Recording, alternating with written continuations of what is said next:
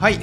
えー、ということですね。今日ですねあのまあ最近というかまあもうここ12年ぐらい急増し続けているまあズームゾンビについてね、ちょっとね、お話しできればなと思うんですけど、まあ、ズームっていうのはね、まあ、その通り、あの、まあ、あの、ビデオカンファレンスに使う、まあ、ズームなんですけど、あの、まあ、ご存知の通りですね、まあ、ここ、まあ、コロナになってから一気にこうあの需要が拡大してで、まあ、これちょっと古いデータでは、まあ、古いというかその過去、えー、12年ぐらいのデータなんですけど2019年の、まあ、10月から2020年の、まあ、10月までの、まあ、1年間にかけて、まあ、Zoom でね、まあ、こうこうなん消費された時間っていうのが、えー 6, えー、6, 6, 630, 630万年分と。えーまあ、その時間がですね、ズーム会議に、まあ、使われたらしいんですね。まあ、630万年分っていうともうわけわかんないあの数字なんですが、まあ、それぐらいですね、まあ、多くの人があのズームを使ってると。で、まあ、ズーム以外にもですね、まあ、なんだろう、Google ハンガウトとか Skype とか、まあ、いろいろ、まあ、Microsoft の Teams とか、まあ、いろいろあると思うんですけど、まあ、あの一気にですね、まあ、その本当にこう、あのビデオ会議で、まあ、会話する時間が増えたっていうところがですね、ここ、まあ、あの、本当1年のことなんじゃないかなと思うんですけど、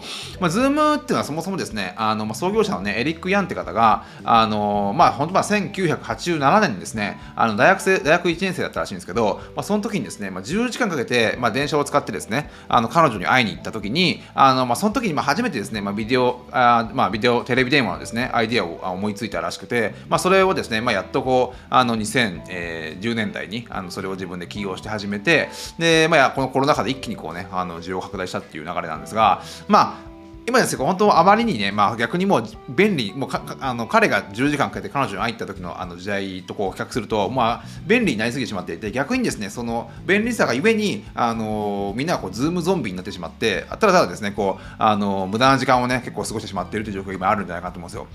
で、これ、UC バークレーのですね、まあ、調査なんですが、えー、77%の、まあ、人がですね、まあ、ズーム会議の時にあの別のタスクをね、まあ、並行してやってるっていうね、あのまあ、調査があって、まあ、これはまあ自分の経験からもそうですね。あのまあ、ほぼ聞いてないですよ。あのまあ、特に複数が入っている、うなんだろう、こう、あのミーティングみたいなやつっていうのは、もう全然聞いてないですね。もうほぼほぼ。あのなんで、別のね、まあ、メールとかチェックしたりとか、まあ、ツイッター見たりとか、まあ、そういったことばっかやってるんで、まあ、その時間がなんかすごいね、あのー、マルチタスクになっちゃってるのから、すごい中途半端なんですよね。なんか別にメールチェックするのはメールチェックするでいいんですけど、あのー、まあ、といってもちょっと話はね、あのー、耳の方で聞いとかなきゃいけないみたいな、まあ、それがなんかすごいこう、なんかすごい中途半端な感じがしてしまって、僕はあんまりこう、あのまあ、ズームっていう自体もあんま好きじゃないんですけど、あのまあ、そういった状況があるってことですね。で、もう一つこう、あの、エール大学がですね、あのまあ、あのチェックが調査したあのけあの調査があって、で、まあ、それによるとこれも、これは結構僕が好きなね、あのリサーチの一つだったんですけど、Zoom を使ったね、ビデオ会議よりも、あの電話だけのあの音声のやり取りの方が、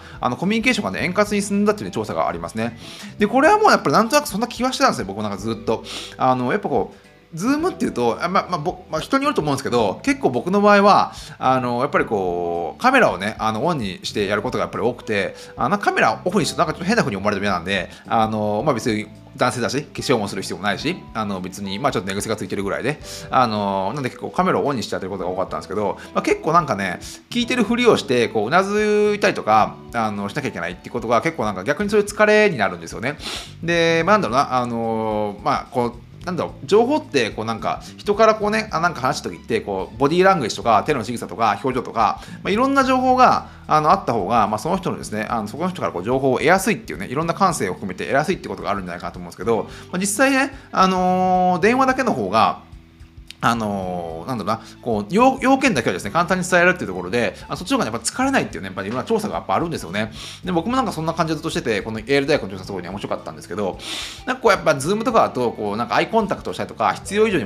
うなずいたりすることがあるんで、なんかこうね、直接会って話すよりも逆にこう疲れてしまうっていうね、なんか、そんなが本当になんか毎日ですね、本当なんか、あの、3つも4つも入ったら、本当すごい疲れちゃうと思うんですよ。で、まあ、やっぱこうね、このまあ、ズームの、まあ、良くないところもいろいろ上げてあ、上げまくってしまって恐縮なんですが、本当こう今1.2秒のこう通信のずれ、こう言ったら本当にこう、こうなんか対面で話してる、気持ちやっぱ若干遅いんですよね。どんだけあの、まあ、通信が良くても遅いので、まあ、そこに感じるストレスもあるというところですね。で、まあ、そういったことが結構重なっていて、で、やっぱこう、すごい疲れ、まあ、ズームをやることによって疲れてしまう状況が今出てると。いうところで、で、これもちょっと面白いね、一個調査だったんですけど、あの、アメリカでですね、これアメリカの調査なんですが、あの多くの人がね、こう、ズームを使い始めた2020年の最初のまあ9ヶ月、なんで本当にこうコロナが始まってからまあすぐぐらいの時ですね、でその時のですね、まあ、あの交通事故の量が一気に増えたっていうね、交通交通事故の量が4.6%もアメリカで増えたっていうねあの調査があって。で、まあそのね、あの対象になったあの、まあまあ、運転手の方にこうねいろいろインタビューをしてるんですがでもその54%の運転手があのビデオ会あのビデオ会議の直後はですね、まあ、集中力極端にね落ちてると感じて感じたと。で実際こうねあの、まあ、ズームの創業者である、まあ、エリック・ヤンでさえねあの、まあ、確かウォール・ストリート・ジャーナルのインタビューかなんかであの最近ですねこうズームでめっちゃ疲れてるってことをね言ってたんでやっぱこうあのまあこう1日1個ぐらいだったらいいかもしれないですけど、本当にこうね、あの今、あの特にこうマネージャーの人なんかは、もう1日3件も4件もね、ズームが入っていて、逆にこうね、あの疲れてしまって、あのやっぱその後にですね、まあ、車とか運転するとやっぱ危険らしいんですね。一気にこう集中力が落ちてしまっている状態で、まあ、それをやると、あのまあ、事故にもつながっていて、まあ、実際事故が増えたっていうね、あの調査もあるんで、まあ、そのぐらいこうね、まあ、メンタルが疲れてるっていうところなんじゃないかなと思うんですよ。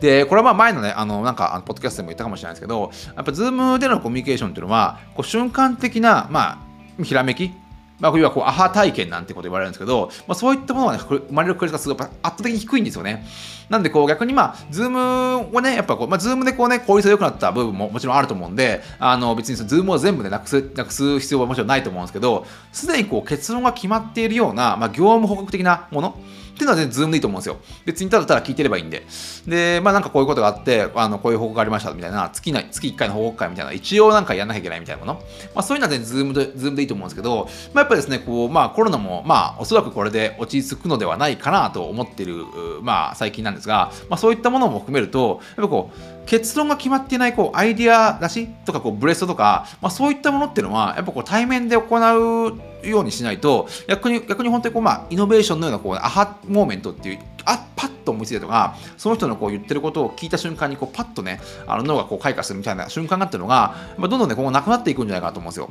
なんでこうやっぱりこうまあズームだとやっぱこうねこうあの特にあの電車にも乗らなくてそのままねそのまあ移動の時間のまあ1時間えー、片道1時間、往復1時間みたいなものがかなり削られて、まあ、かなり、ね、効率的なんじゃないかなと思うんですが、やっぱそういったものばっかりにですね、こうシフトしてしまうと、シフトしてしまうと、やっぱこうなんかね、あの生まれ、今までこうね、生まれていたこう新しいこう、あのなんだろうな、あのアイディアのこう発掘みたいなものも、まあ、どんどんなくなっていって、まあ、どんどんこうなんかつまんない方にあの行くんじゃないかなと個人的に思ってるんですよ。でやっぱこう、まあ、僕のこれは僕の経験ではあったりするんですけどやっぱほぼ間違いなくですね、まあ、いろんなこう自分の、まあ、天気を見てみるとやっぱこう必ずそれね人に会うことによってあの、まあ、自分の天気って起きてた起きてたんじゃないかなと思うんですよね。でよくこう人に会ったことで、まあ、急にねやる気が出たなんていう話を聞くんですがやっぱこう対面でねこう、まあ、いろいろ会話したりとかすることによってやっぱこうね良くも悪くもあの、まあ、あの見えないこう、ね、エネルギーみたいなものを、ね、受け取ってるんじゃないかと思うんですよ。で、まあ、それはもちろんね、あの悪いエネルギーももちろんあったりするんで、なんか、あのまあ、そこはね、あのズームの方がもしかしたらそれはね、あの受け取りにくいのかもしれないんですが、実際こうやっぱ、こうズームのね、このまあカメラ越しに、あの